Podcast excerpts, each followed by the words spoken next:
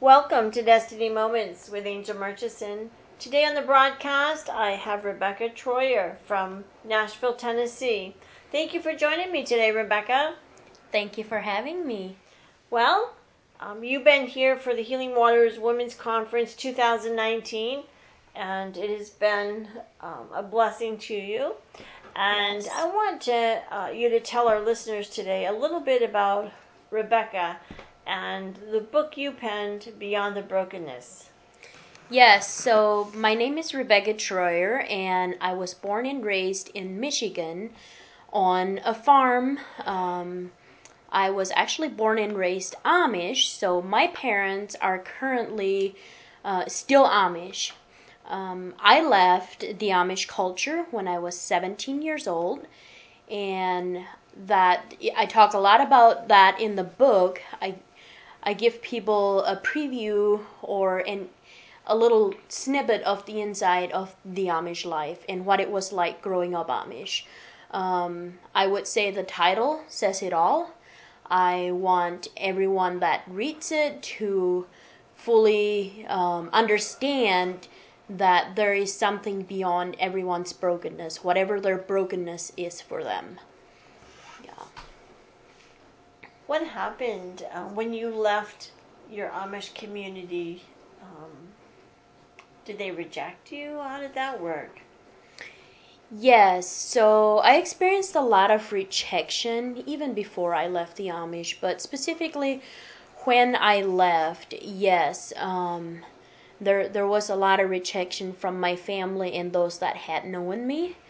Um, but I will say God has restored that. My relationship with my family today is really good. And I look forward to seeing my family every chance I get.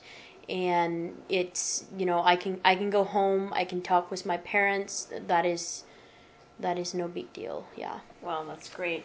What are some of the things that caused you to want to leave that? Um, Yeah, so some things that caused me to really to want to leave the Amish culture. Um, a lot of people from the outside looking in are like, "Why would you ever want to leave there?" You know, it's people are very helpful, very kind, loving. It looks like a close knit community, and from the outside looking in, that is that is looks pretty accurate. But there's a lot of things that go on behind the scenes that most people do not know about. And I cannot speak for every um, family or everybody that grew up Amish.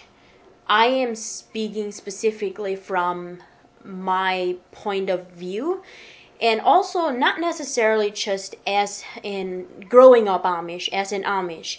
This, I believe, happens in so many families, whether uh, it doesn't matter your culture, your religion, your race, whatever your background is, however you grew up, it does not, it really d- doesn't have anything to do with how you're treated. Um, so for me, the reason I left and sought out something different as a teenager, and I will say a rebellious teenager, um, was it, it really started at a very young age. Um, in school, I, I was bullied a lot, and I never felt like I had any friends. Now, whether I had friends or not, um, we, we could argue that fact, but I felt like I never did.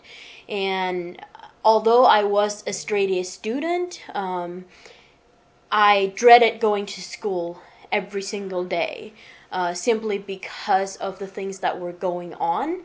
Um, and then uh, just you know that happening that happening in school and then um, coming home and feeling like I was being bullied at home and feeling like I was rejected, like I was an outcast, I was unwanted.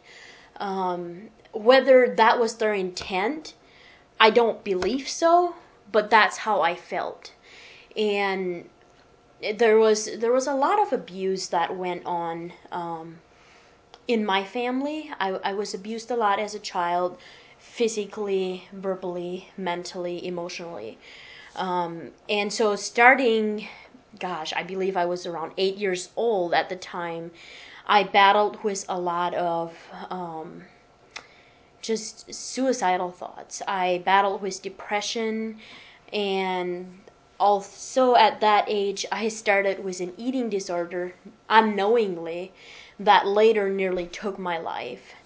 And so just battling battling depression alone can be a big challenge, but bringing on like the eating disorder and um, just a lot of different things like that, not feeling like I was ever good enough for anybody. Um, feeling like I was ugly because that that's what I was told. You know, you're ugly, you're fat, you're this, you're that. Um, and those words stuck to me. I I started believing people, and because of that, I started hating the people around me for saying those things. And then I started hating myself. I'm like, well, why can't I ever be good enough? Why can't I be lovable?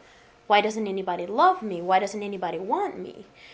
And so this was this went on for quite a few years. As I said, it started around 8 years old. And then at the age of 17, I um, I chose to make my escape. I um, was convinced um, to ever get out of that, I would have to leave not just my family, but the culture, the religion that I was a part of. And so I left with the clothes on my back, $20 in my pocket, um, and moved hundreds of miles away, um, trying, basically trying to get away from my family as far as I could, not knowing if I would survive, but not really caring because I didn't want to be alive anyway. Um, yeah, so that that's a little bit of the background of kind of why what caused me to want to leave uh, the Amish culture. In your book, Beyond Brokenness, what are some of those areas um, that you've identified an eating disorder, depression, rejection? Mm-hmm. What uh, what what other um, what else can someone expect when they read your book? Something you can expect um, when, when reading the book Beyond the Brokenness is really. Um, I explain how all of these things were actually a generational curse. Um, to say that I was treated wrongly as a child is true, but I will say my parents did the absolute best they knew how with what they had. Because in reality, they didn't have much of a better childhood. And they didn't, so they didn't have any other resources um, outside of what their parents taught them. So, um, a lot of times, a lot of these things are generational curses that are brought upon you, and you actually have to take on the you you have the power and you have to use that power to break that curse um, generational curses generational cycles um, to me today are easy to identify um, because it is something that you grew up with your parents grew up with your grandparents grew up with and it was um, it was handed down from generation to generation until for me I wasn't even aware of it until I stepped outside of it. I didn't understand where it was coming from and obviously I had to do you know I did counseling I had people helping me work through this um, to identify it. But that was after I stepped out of it and I chose to figure out what was going on, why I was feeling the way I was, and another thing is when uh, it was soon after I left the Amish, I, I was 18 years old at the time. I actually um, attempted to take my life, and the Lord uh, saved me from that. I, I failed. I I did not um, succeed in attempting to take my life. Uh, praise God for that. Um, but it is, um, as I was saying, when I left, I took all of those things with me. it wasn't just stepping out of it and being free from it. I had to step out of it, identify it, and then get free from it. And that took that took a while. It, it was not an overnight process. It was not a pretty process. And I will say, even today, the battle continues. Um, I have overcome a lot of things. I have broken a lot of generational curses that were put upon me. Um, but as I said, the battle continues. That is, I believe if you're not battling, you are not really living. Yeah. What would cause you to want to take your life? What can you identify? Was it a lack of hope? Was it mm-hmm. just not knowing what your future was going to hold? Did you identify the root cause of why you wanted to take your life? Yes. Um, actually, it was at the time, obviously, when you're in that low of a position where you want to take your life, you don't you can't necessarily identify what it is because you're not thinking clearly. I mean, depression just I can say this, absolutely sucks.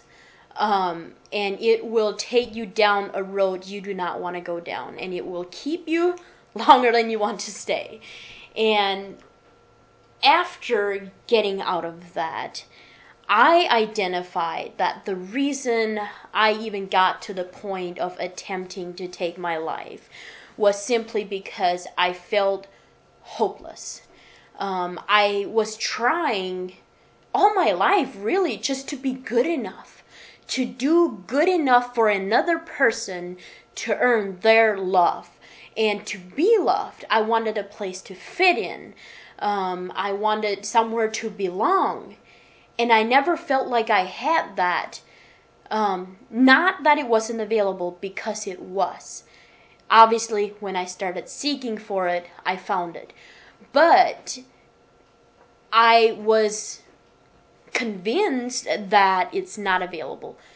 And I'm not worthy of even finding something like that or being a part of it if I did find it. And so it's just really not understanding my existence on this earth, not identifying what was beyond my brokenness.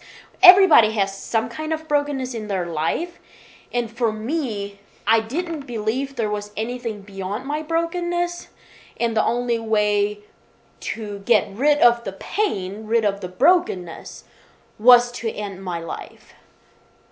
How did you try to uh, take your life? So the way I attempted to take my life was um, I actually crashed my car.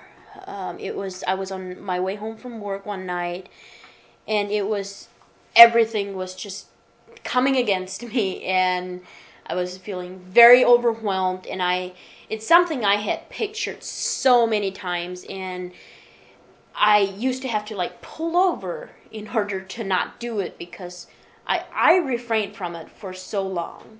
Um, but I always told myself that if I were to ever do it, I would make it look like an accident so people wouldn't know that it was a suicide attempt. And so what I did is I it was a just a country road. It was speed limit was what 55. I was going 80. I knew it. I sped up. I saw a curb and I just turned the wheel to the right. um, yeah, that's. That must have been a scary night. It was. It was very scary. Yeah. So, how long were you there? Did you stay at that accident? How how long were you there before someone found you? actually somebody passed by immediately and had i turned the wheel literally five seconds later i would have had a head-on collision and what i i ended up in a field and i actually walked away from the accident my car was completely totaled and literally the only part of the car that wasn't smashed in was the driver's side where I was sitting. Wow. So I would say mm-hmm. God had his hand on your life. Yes, very much so. Even before I knew him. How Yes. did you come to know Jesus as your personal Lord and Savior? So I had always been, I always kind of questioned um, what that is. Growing up, obviously, um, we went to church every two weeks. That was the uh, that, that was just the expectation. Um, every two weeks, you go to church, and I heard about Jesus. I heard about God growing up, but I never understood or was never explained who they really are. Um, I didn't know Jesus was the Son of God. And my perception of it, from what I heard, was that God killed Jesus. God killed his son. And then to me, I was going, if he kills his son, what's he going to do to me? Because, and again, like, I saw God as a just a bigger version of my dad and you know if if my dad beat me what what what's god to do? So i thought god was there to discipline you and to make sure you don't do anything wrong. And if you did he was sure to punish you. Well after i left i was actually at a weekend convention. And I had been seeking ever since I had left the Amish, just who was this God? Who was this Jesus? And maybe there's something more than what I was always taught. Because I was a little bit confused at what I was being taught because it didn't make sense to me. And so at this weekend convention, um, they did an altar call and I just knew it was right. It, it just, everything felt right. I went forward and I had the whole experience of just God washing me as I said the sinner's prayer. And I just I was convinced that it, it was the right thing to do. This is this is right. It's different, and um, my life would be changed. How long have you been a born again believer in Jesus Christ? Ooh, how long have I been? Um, it was April of 2013. So, if I do my math right, I think that's about six and a half years. Just over six years. Yeah. And how has that transformed your life? how has that transformed my life? It, oh, Jesus is my everything. He is my, he is my first, um, if it wasn't for Jesus, I would not be alive today. That is an understatement because there's, I, I- not even just the, the time I attempted um, to take my life, there's been multiple other times where I would have been killed instantly had it not been for Jesus being there and saving me. And today, He means everything to me. Um, the relationship I have with Him means everything to me. I don't know who I would be without that. I don't believe I would, um, well, I know I wouldn't be here. Um, but my relationship with Jesus means everything to me, and um, what I am able to do now um, to make a difference in the kingdom of God. Well, you mentioned about your relationship with your father. Tell me a little bit about your relationship with your mom. My mom, yes. so it, it was very similar. So as far as my dad, he was he always seemed kind of distant, was there when you you needed discipline kind of thing. My mom was obviously more cuz I'm a girl and she's my mom, so we had more of an interaction, but growing up and I it it hurts me to even say this, but I used to despise my mom. And I, I didn't like her.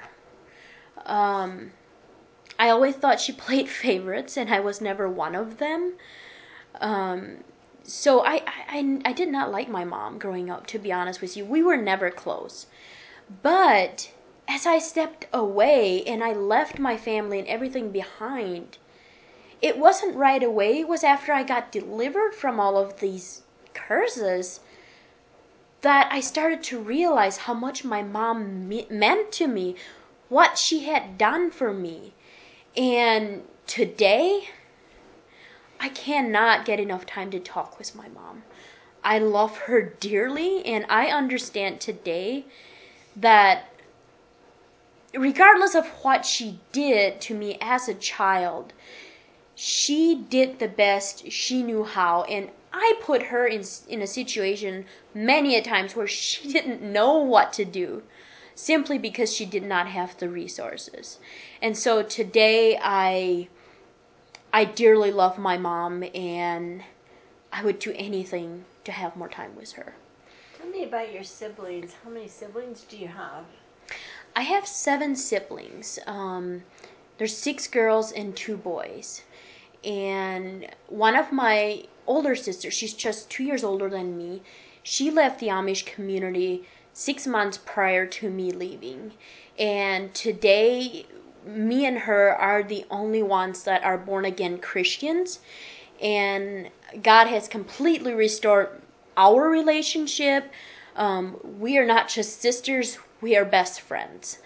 Um, and that is more than I thought I could ever say about um, a biological sister. And it, uh, my relationship with her means a lot to me today. Um, as far as uh, my other siblings, they are all still Amish, and our relationship is it's good. It's better than it ever was since I left the community. Um, however, it's one of those things where you almost don't see them enough to build that relationship kind of thing. But they're always excited to see me when I come to visit, which is not very often because of the distance. Um, but yeah, it is, I, I will say it's better than it has been since I left. Your book, Beyond Brokenness, where can uh, a, a listener today, where can they purchase your book? Yes, so currently my book is only available on Amazon. Unless you want to buy the ebook, it's on Kindle. You can buy an ebook on Kindle or buy the paperback on Amazon. I'm currently working um, with some bookstores to get them in stores as well. Um, but yes, currently it's only on Amazon. Well, Rebecca, it's been a privilege to have you on the broadcast today, mm-hmm. and I always like to end the broadcast with prayer. Would you uh, pray for our listeners today? Yeah, so, Father, I just thank you for everyone who is listening right now. And I just pray in the name of Jesus that you would pour out your blessing on them and that you would help them to identify um, that there is something beyond their brokenness. Help them to find that, Father. I just pray that you would bless them in a mighty way and help them.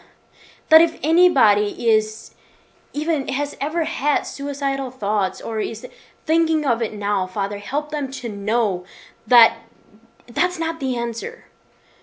There is so much beyond that brokenness, and you have so much more in store for them. And I just pray that you would touch them.